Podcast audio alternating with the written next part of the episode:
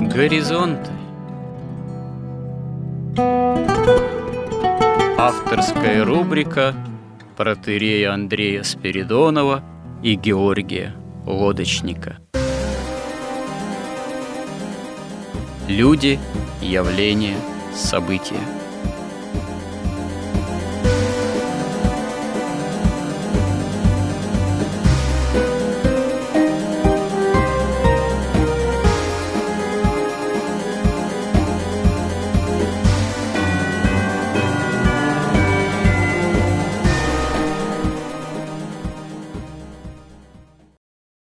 Добрый день, уважаемые радиослушатели. В эфире радио «Благовещение» и в нашей постоянной рубрике «Горизонты» я, протоиерей Андрей Спиридонов, и мой постоянный добрый собеседник Георгий Лодочник. Продолжаем наши словесные и смысловые изыскания, прежде всего в области понимания, что такое современное христианское мировоззрение.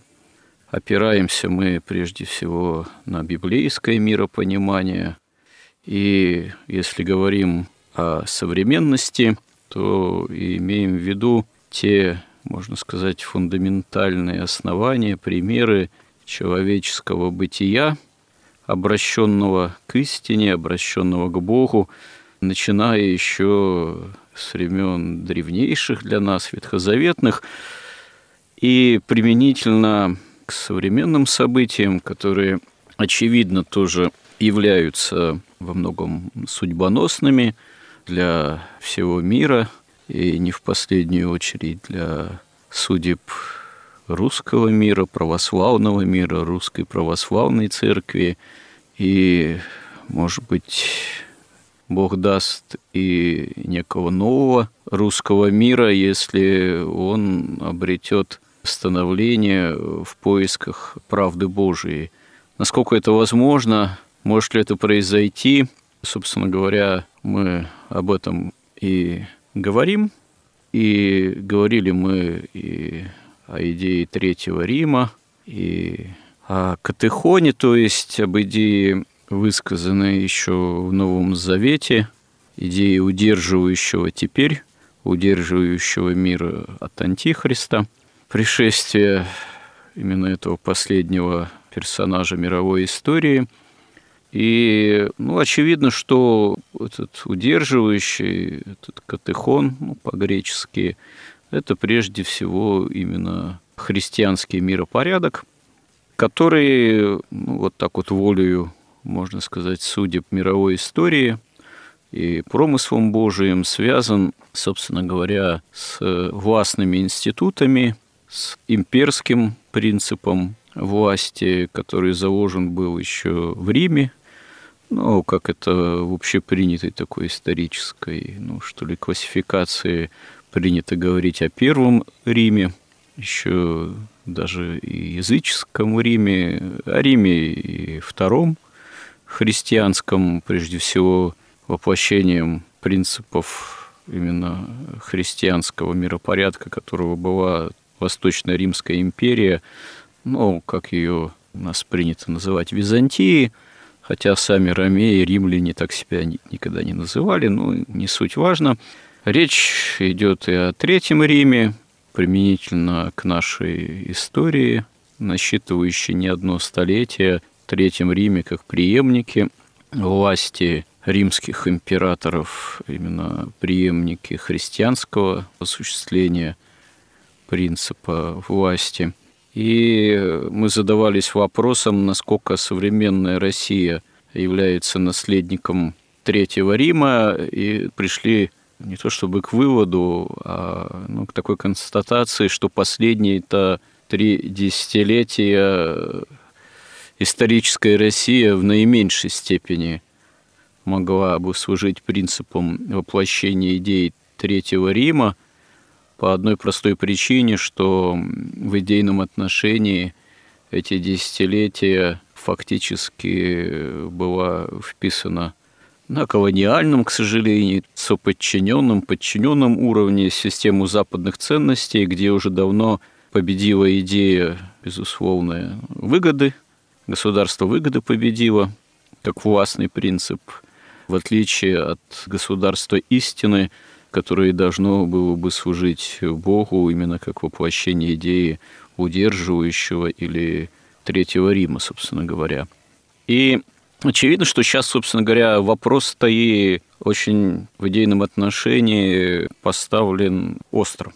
Или если мы ищем обретение некой самостийности, что называется, ну, точнее говоря, если мы пришли к идее суверенитета, в том числе от западных ценностей, и желаем обрести свой, в том числе идейный суверенитет, ну, а, собственно говоря, на каких идейных основаниях? Если на идейных основаниях исторической России, ну, тогда это должны быть все-таки христианские принципы, христианские основания, и тогда здесь вновь обращенность к идее Третьего Рима оказывается вполне актуальной и необходимой.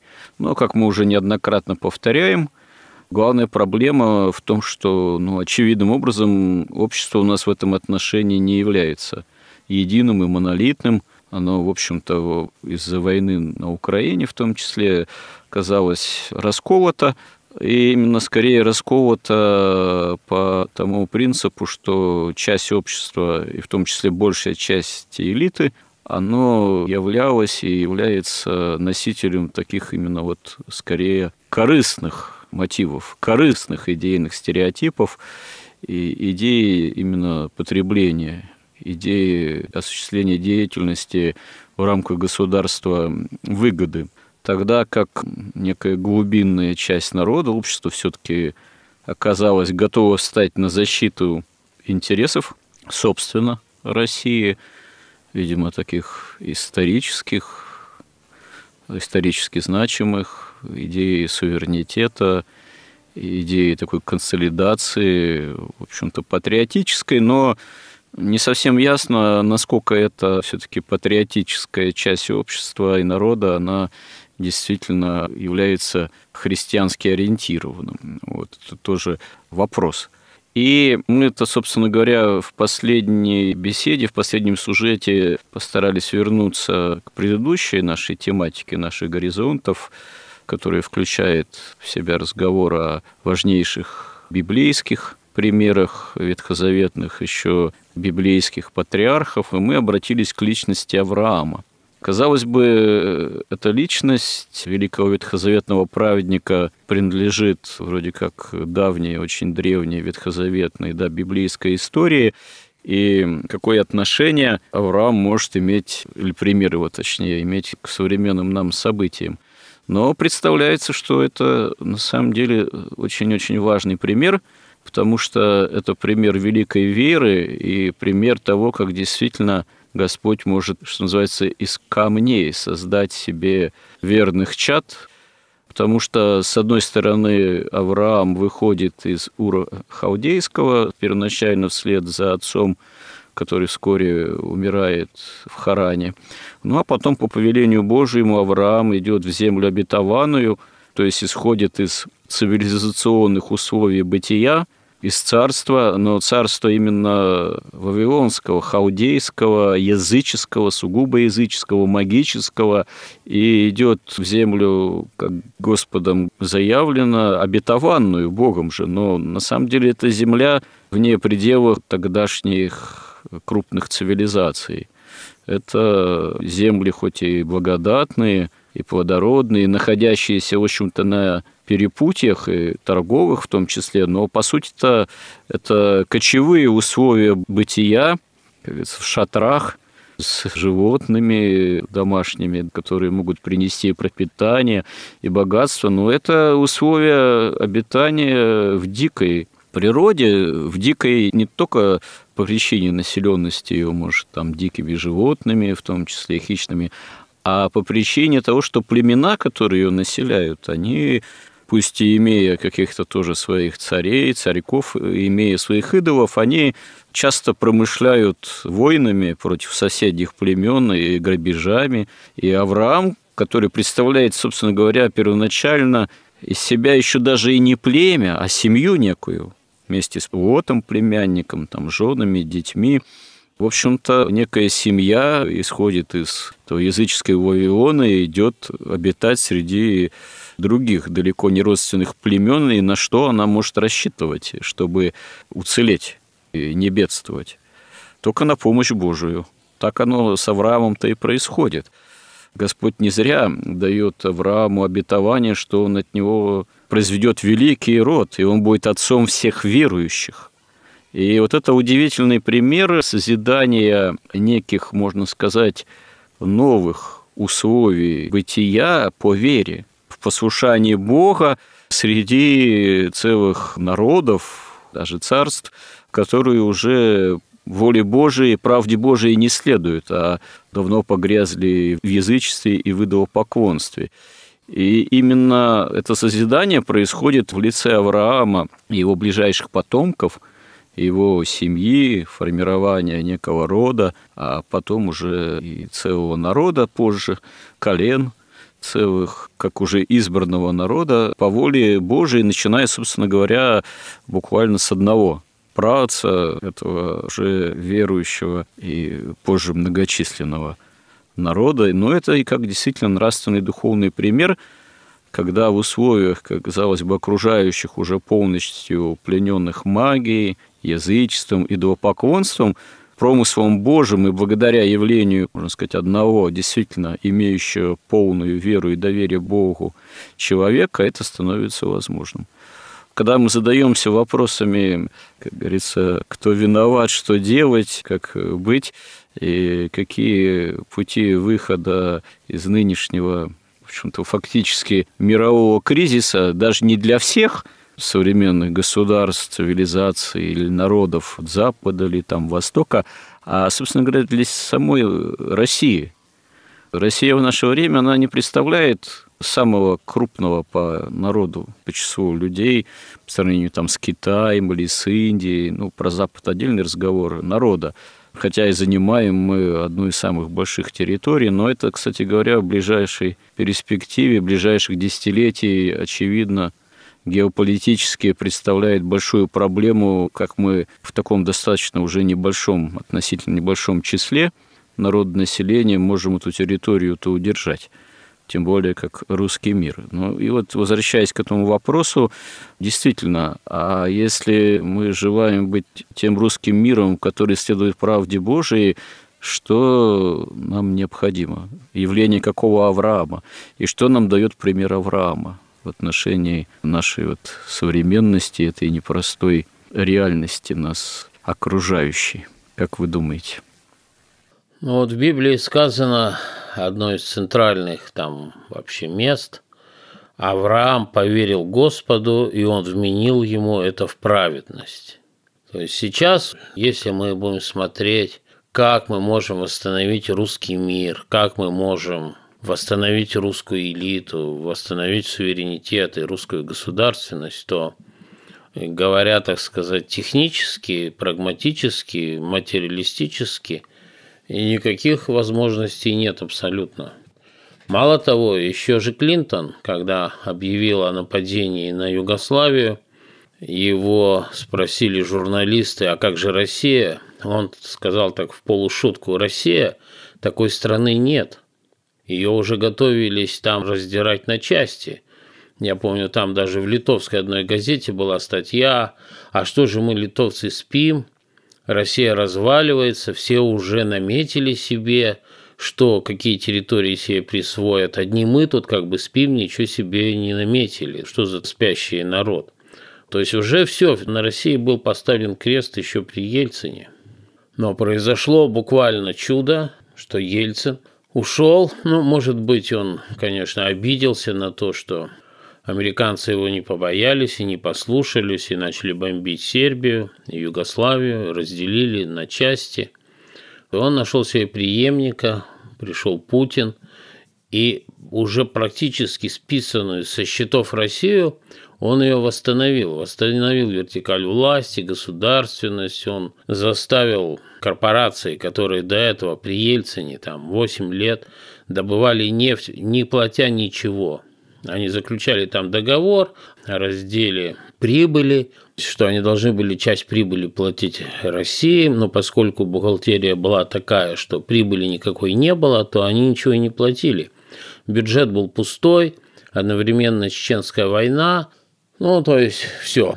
Но именно чудом Божьим Россия сохранилась.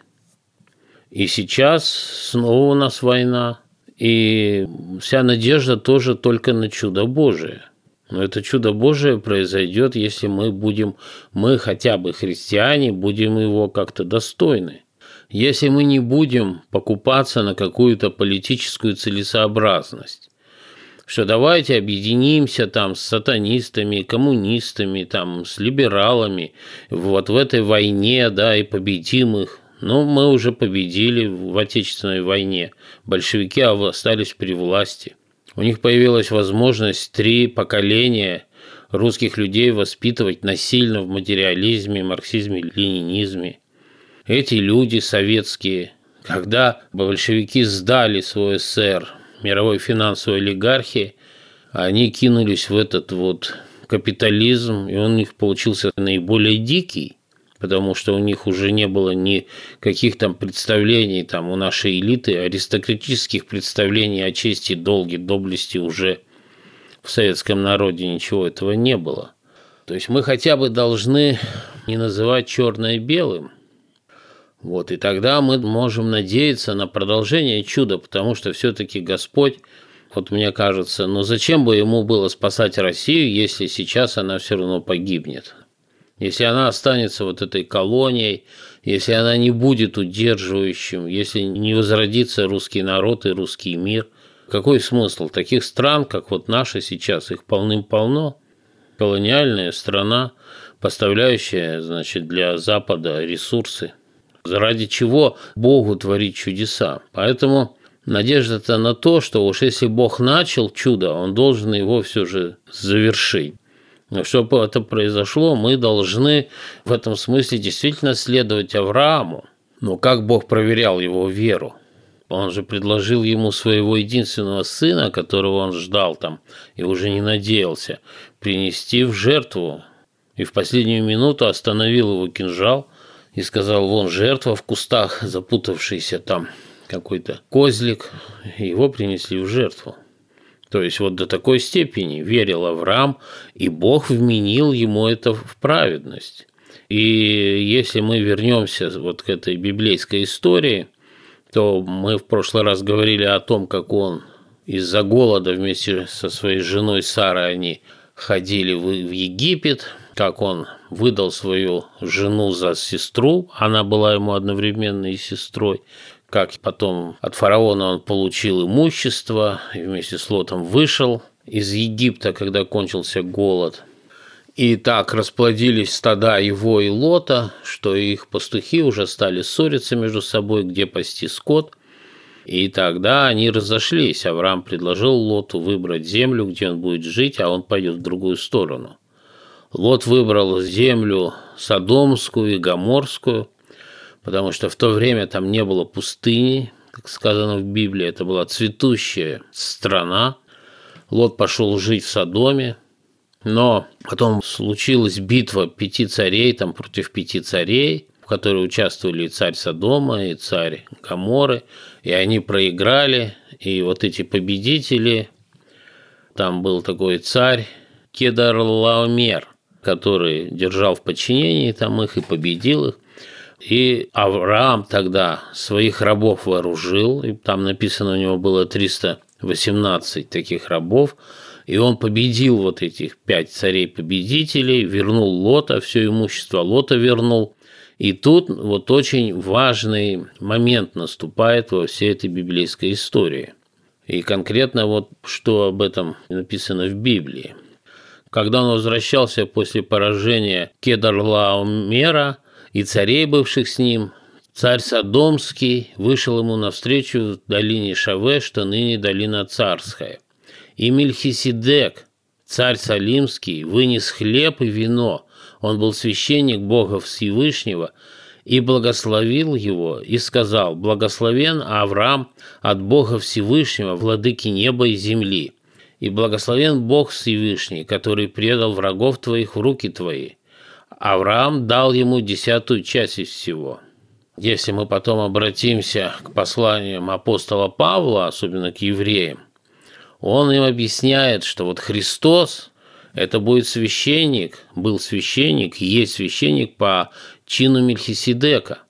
То есть Мелхиседек – это очень таинственная фигура, и о нем ничего не известно ж про него, кроме свидетельства Библии и свидетельства уже потом апостола Павла. Это действительно какой-то таинственный персонаж, который прообразует собой вообще самого Христа. Да, вот царь Салима. Возможно, что Салим – это прообраз Иерусалима будущего. Он был священник Бога Всевышнего. Все, откуда, из какого народа, каким образом, и был именно как священник в те ветхозаветные времена. Ну, в общем, явление совершенно такое именно таинственное, таинственное, и ничего Богом больше-то и не открыто, кроме вот этой истории с благословением Авраама, собственно говоря. Ну, то есть, да, пути Божии, как говорится, неизреченны, и порой Господь может действительно явить чудо своей милости и чудо хранения святости, можно сказать, хождение пред Ним, пред Богом среди самых разных, видимо, людей, народов. И не всегда мы об этом знаем, не всегда это Бог открывает, а если открывает, порой это какие-то ключевые, такие таинственные моменты истории, священные истории, что интересно. Но вот преподобный Максим Исповедник, он каким-то образом открывает вот эту тайну Мелхиседека, священство Мелхиседекова. Он же создал вот такое богословие, богословие божественной эволюции, что человек, вот мы, каждый из нас, в принципе, так сказать, он может по пути вот этой божественной эволюции, как он говорит, что человеку даны эти двое – ведение и благочестие, то есть знание и благочестие. То есть человек может, вот как, как двумя вот этими, когда он идет по ступенькам, переставляет ноги, вот он повышает уровень своего знания, постижения истины, а истина постигается, как мы много раз приводили эту цитату Исаака Сирина, по силе жития, то есть по уровню его благочестия, воплощенного в жизнь. То есть вот он постигает истину, потом воплощает это в жизнь, он повышает свой уровень сознания и бытия, потом тогда ему открывается новый уровень познания истины, более сокровенный, потом он снова претворяет его в жизнь. И таким образом Максим Исповедник пишет, что человек может достичь уже при жизни вот здесь вот, вот состояние бесконечности, то есть состояние как Мелхиседек. Там же неизвестно, когда он был рожден, нигде не сказано, когда он умер.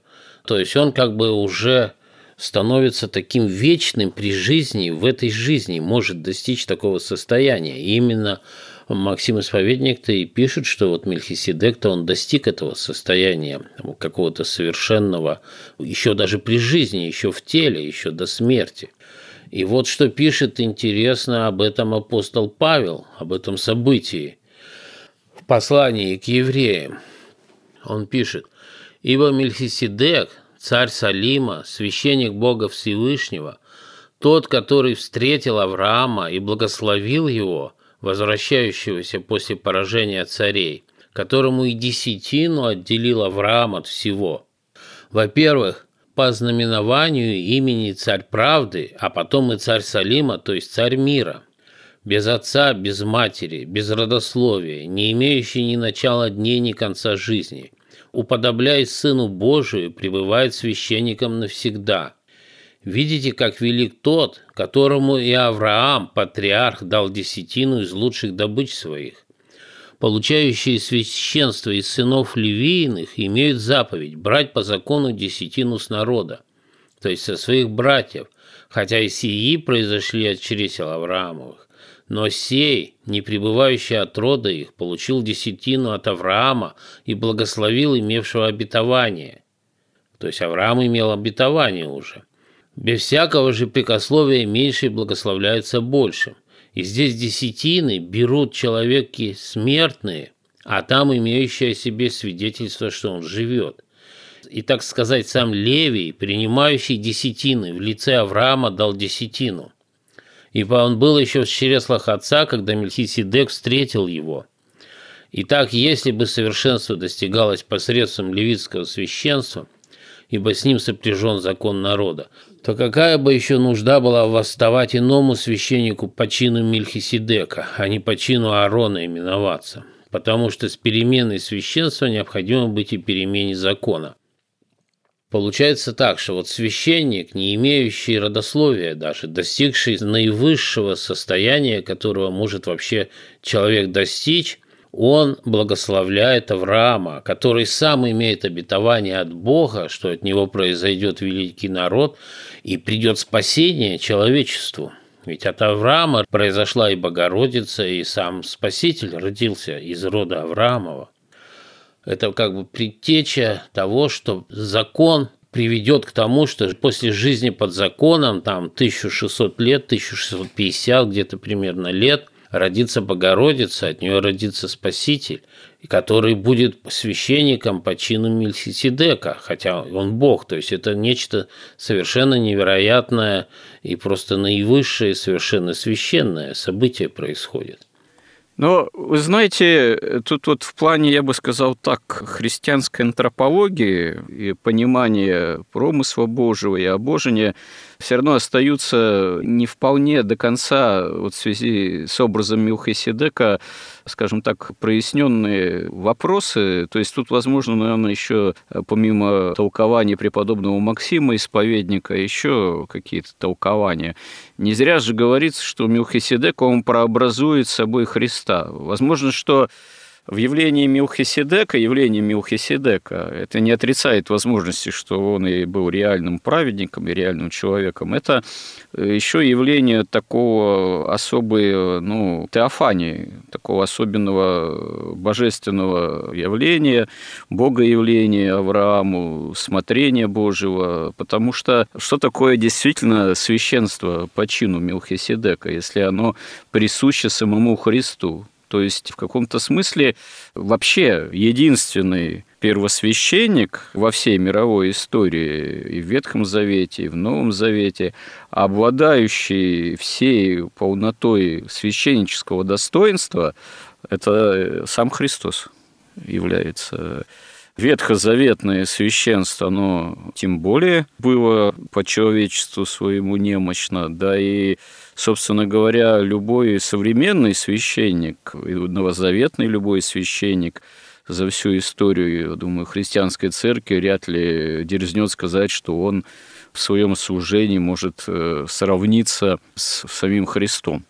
Даже новозаветный священник не является в этом смысле священником по чину Мелхиседеку. Таким является только сам, опять же, Христос, как истинный глава своей церкви. И вот эта идея преподобного Максима, она, конечно, ну, вот в плане такой христианской антропологии, понимания святости, она очень важная и интересная, но она все равно подразумевает некоторые исключительные примеры. Ну или достижение действительно духовного совершенства еще при жизни, ну такой чин-то действительно подвига святости преподобнический во всей полноте. А вообще многие, ну как бы христианские мыслители современные, они склоняются к мысли, что до страшного суда, до второго пришествия Христова и уже всеобщего, да, воскресения из мертвых, а позже явление новой земли и нового неба, вот такое полнота ведения, обожение, полнота для всего человечества, она оказывается не то чтобы недостижимой в принципе, она не может в условиях падшего мира, вот истории падшего мира, полностью раскрыться для человека и в человеке. Поэтому, как апостол говорит, что мы видим, как мутное стекло, гадательно. То есть о каких-то этих вот явлениях и промысла Божьего, и проявления промысла Божьего, и вот о явлении того же Мелхиседека еще когда, бывшим еще в Ветхом Завете, но прообразующим реалии Нового Завета, прообразующим Христа, мы до сих пор можем судить только гадательно, все-таки не обладая вот этой полнотой видения, которая, наверное, в большей степени действительно станет доступна верующим во Христа, ищущим истину уже в иных условиях бытия после всеобщего воскресения из мертвых. Но нам важно понять применительно к промыслу Божьему и примеру того же Авраама, а что Господь действительно ждет от нас в наши дни, наших непростых по-своему условиях бытия. Я думаю, что Он ждет веры от нас. Исполнение заповедей. Исполнение заповедей. Если мы наследуем Аврааму, значит, мы должны иметь веру Авраама. И вот тут, кстати, в Библии показано, что Авраам, после того, как он уже начинает слушать Господа и доказывать ему свою веру, да, он благословляется совершенно ну, невероятной высоты священником, совершенно таинственным. И, кстати, после того, как вот Авраам дает десятину Мелхиседеку, царь Содомский, который был с ним, вот тут написано так: «И сказал царь Содомский Аврааму: отдай мне людей, а имение возьми себе. Но Авраам сказал царю Содомскому: поднимаю руку мою к Господу Богу Всевышнему, владыке неба и земли, что даже нитки и ремня от обуви не возьму из всего твоего, чтобы ты не сказал, я обогатил Авраама». И мы знаем, что буквально там через некоторое время Содом будет уничтожен Богом за совершенно чудовищное, так сказать, растление, за содомию, за то зло. Там не найдется даже десяти праведников. И вот это тоже такой пример. То есть Авраам что делает?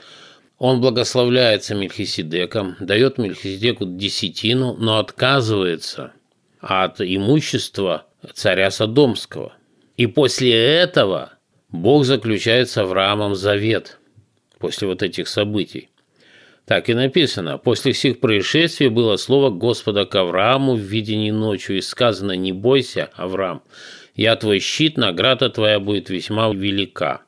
И он ему говорит там принести жертву, разрезать там животных, и потом ночью проходит там огонь между ними, и таким образом совершается священный завет между Богом и Авраамом. И Авраам – это центральная фигура во всех, они так и называются, авраамические религии. Во всех вообще религиях единобожие – это совершенно центральная фигура. И все силы борются за то, чтобы, так сказать, считаться наследниками Авраама, потому что Бог благословил не только Авраама, но Он благословил всех его наследников и сказал, что благословлю благословляющих тебя и прокляну проклинающих тебя. Поэтому в том числе и каббалисты, и иудеи, и мусульмане, и христиане, все, ну если говорить между каббалой и христианством, это прямо взаимоисключающий взгляд на мир.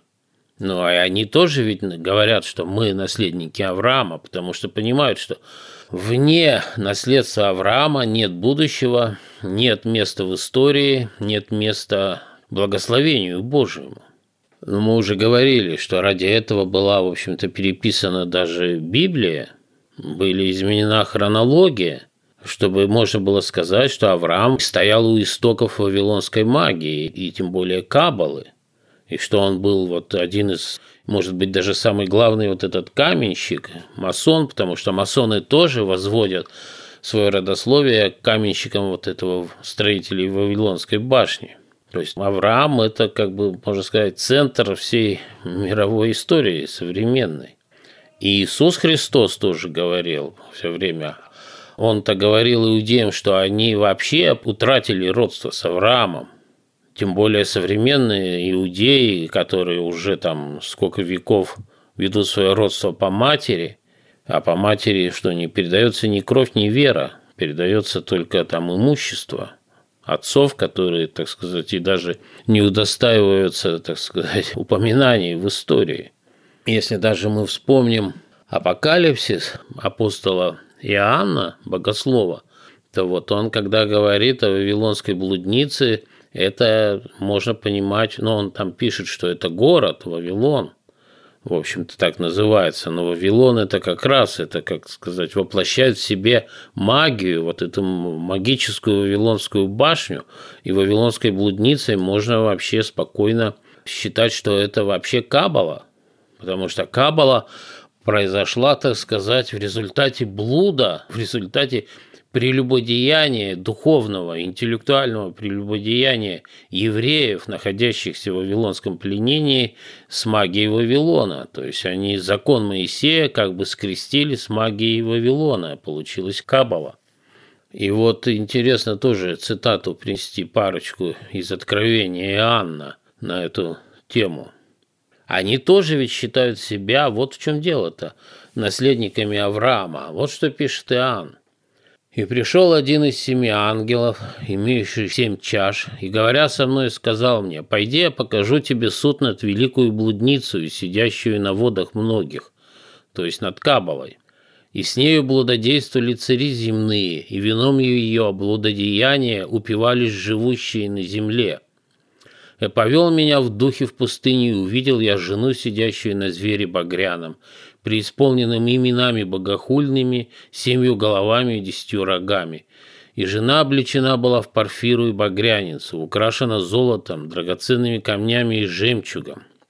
И держала золотую чашу в руке своей, наполненную мерзостями и нечистотою блудодействия ее, то есть магией. И на челе ее написано имя: Тайна, Вавилон Великий, мать блудницам и мерзностям земным. Я видел, что жена упоена была кровью святых, и в том числе кровью Христа, и кровью свидетелей Иисусовых, и, видя ее, дивился удивлением великим.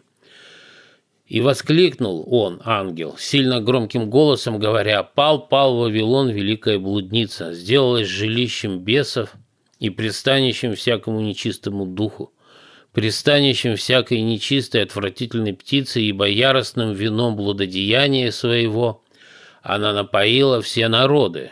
И вот, например, материализм, марксизм, ленинизм – это как раз это яростное вино блудодеяния, магии. «И цари земные любодействовали с нею, и купцы земные разбогатели от великой роскоши ее, потому что капитализм и ростовщичество – это в чистом виде магические технологии. Но об этом мы раньше говорили и можем еще более подробно это обсудить. И услышал я иной голос с неба, говорящий: выйди от нее, народ мой, чтоб не участвовать вам в грехах ее и не подвергнуться язвам ее». Это вот как раз то, что мы должны сделать, чтобы сохранился русский народ и удерживающий вообще Россия, как православная страна. «Ибо грехи ее дошли до неба, и Бог вспомянул неправды ее. Воздайте ей так, как и она воздала вам, и вдвое воздайте ей по делам ее. В чаше, в которой она приготовляла вам вино, приготовьте ей вдвое. Сколько славилась она и роскошествовала, столько воздайте ей мучений и горестей. Ибо она говорит в сердце своем: сижу царицею, я не вдова и не увижу горести. Зато в один день придут на нее казни, смерти, плач и голод, и будет сожжена огнем, потому что силен Господь Бог, судящий ее. И восплачут, и возрыдают они, цари земные, блудодействующие и роскошествовавшие с ней, когда увидят дым от пожара ее». Вот это христианский взгляд на магию, которая, так сказать, борется с нами, с христианами, за того, чтобы считаться наследниками Авраама. И там ведь тоже вот интересно, что там же у Авраама было два сына. То есть там глубочайший просто текст вот про Авраама в этой Библии. И на эту тему тоже пишет очень замечательно апостол Павел. Когда он пишет послание к Галатам, которые хотят ну, исполнять закон, обрезание там совершать, он вот им пишет: «Скажите мне вы, желающие быть под законом, разве вы не слушаете закона? Ибо написано: Авраам имел двух сынов, одного от рабы, а другого от свободной. Но который от рабы, тот рожден по плоти, а который от свободной, тот по обетованию. В этом есть и насказание. Это два завета. Один от горы Синайской, рождающий в рабство, который есть Агарь, ибо Агарь означает гору Синай в Аравии и соответствует нынешнему Иерусалиму, потому что он с детьми своими в рабстве. А Вышний Иерусалим свободен, он матерь всем нам, ибо написано: «Возвеселись неплодное, нерождающее, воскликни и возгласи не мучившееся родами, потому что оставлены гораздо более детей, нежели умеющие мужа. Мы, братья, дети обетования по Исааку. Но как тогда рожденный по плоти гнал рожденного по духу, так и ныне. Что же говорит Писание? Изгони рабу и сынов ее, ибо сын рабы не будет наследником вместе с сыном свободной. Итак, братья, мы дети не рабы, но свободны». И вот здесь совершенно ясно сказано, что наследство Авраамова передается не только по крови и не столько по крови, и вообще, скорее даже не по крови, а по духу, потому что тут отдельно вставлено: «Возвеселись неплодное, нерождающее, воскликни и возгласи не мучившееся родами, потому что оставлены гораздо более детей, нежели умеющие мужа». То есть наследников у Авраама по вере намного больше, чем наследников по крови. Но и что интересно, что и каббалисты, и иудеи, они утратили и не только по вере, участвуя в этом блудодеянии с магией вавилонской, они утратили и наследие по крови. Да, а вот насколько в историческом контексте можно образ вот этой великой блудницы, вот этого Вавилона, отождествлять, например, современной западной цивилизации, действительно торговой уже давно, являющейся, как вот мы говорили, государством выгоды. Насколько состояние современной этой некогда христианской цивилизации, безусловно, изменившей своему изначальному христианству, насколько эта цивилизация современная нам совпадает с образом этой блудницы? И ожидать ли в таком случае действительно великого падения этой цивилизации, ну вот как в апокалипсисе святого апостола Иоанна и описывается? Или это, ну, несколько, может быть, дерзновенно такие выводы делать и так сопоставлять? Нет, ну, это вообще довольно простая логика и весьма короткая. То есть Вавилон – это магия. Все достижения европейской цивилизации, западноевропейской – это магия. Это они как бы говорят, что мы на самом деле материалисты, мы неверующие, мы либералы, мы толерантные. Но это, так сказать, низший уровень для профанов, как они их называют. В реальности Западом руководит каббалисты, масоны всякие, я не знаю, там.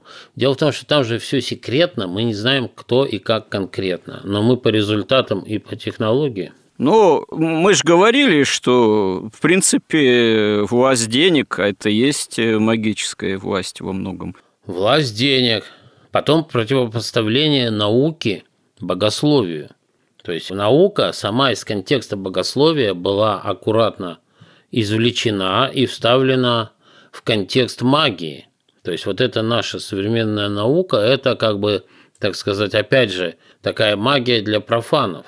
Весь этот материализм, вот это само по себе, ведь в чем смысл вообще строительства вот этой Вавилонской башни магической, чтобы сделать себе имя, то есть получить власть над человеческой природой, забрать власть над человеком у Бога и самим стать властелинами самих себя и через себя всего мира. Это прямо говорится в марксизме-ленинизме, что мы построим, разрушим до основания христианский мир и построим свой материалистический мир, который будет земной мир, построим совершенный. Это же говорится во всех либеральных идеологиях, по сути дела. Этим они и заняты. Даже вот календарь они ввели, григорианский. Абсолютно прямолинейный календарь, лишенный цикличности. Заменили им календарь юлианский, который абсолютно цикличный. А что такое цикл? Цикл – это символ вечности. И вообще вся энергия, информация вечности проявляется в колебаниях и в циклах. Вот в этом в цикле первого дня творения. Утро, день, вечер, ночь. Он постоянно, он везде. Свет – это колебание. Все планеты двигаются по орбитам.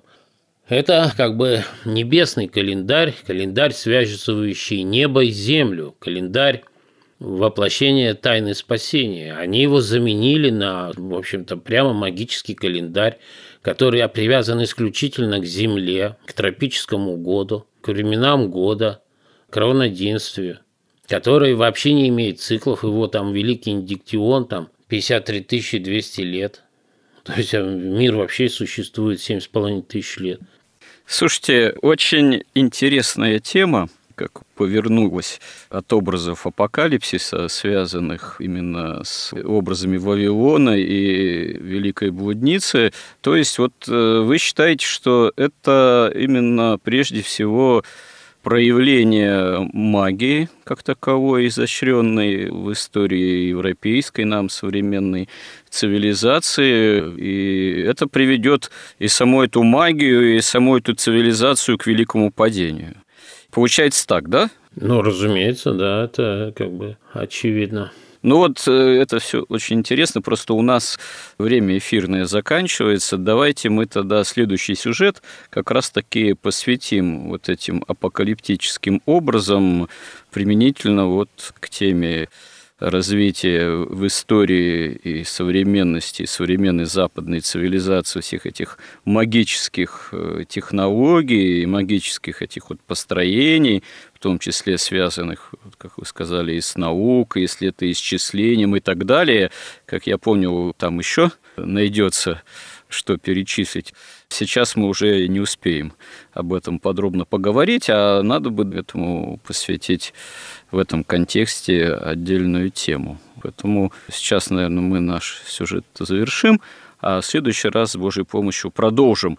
Если хотите, можете пока какое-нибудь небольшое резюме подытожить эту тему или, может быть, в плане даже какого-то предисловия к ее дальнейшему развитию. Пожалуйста. Но я бы хотел обратить внимание вот все-таки, насколько грандиозная фигура Авраама, которая, так сказать, простирается вот от начала, можно сказать, нашего времени, от эпохи веры, и кончается концом светом и апокалипсисом. То есть это совершенно как бы нечто поразительное и грандиозное. И поэтому это объясняет, почему все хотят быть наследниками Авраама. Да, но ведь Авраам, он же он именно своей верой, безусловному доверию Богу, он еще и противостоит всей этой магии прошлой. Ну, можно сказать, наверное, и будущей, потому что он-то выходит из этого самого средоточия магизма халдейского, но окружающие народы-то, когда он приходит в Ханаан, тоже все равно немножко, может, на другом уровне, но тоже этой магией все проникнуто и пронизано. Да, вот тут бы я обратил внимание, что вот в этом в наших новых традиционных ценностях, которые нам совсем не традиционны, там написано так: приоритет духовного над материальным. Там нет слова «вера». Этим вера отличается, опять же, от магии. Маги не верят Богу, но они понимают, что духовное имеет приоритет над материальным. То есть все материальное управляется через дух. И это тоже очень опасно и очень важно. Там должна быть вера. Вот вера – это наша традиционная духовная ценность русская. Хорошо, давайте как раз про это в следующий раз обязательно с Божьей помощью поговорим. Спасибо всем, кто с нами, кому интересны эти наши разговоры, и кто нас поддерживает. И храни всех Господь. Горизонт на радио Благовещение.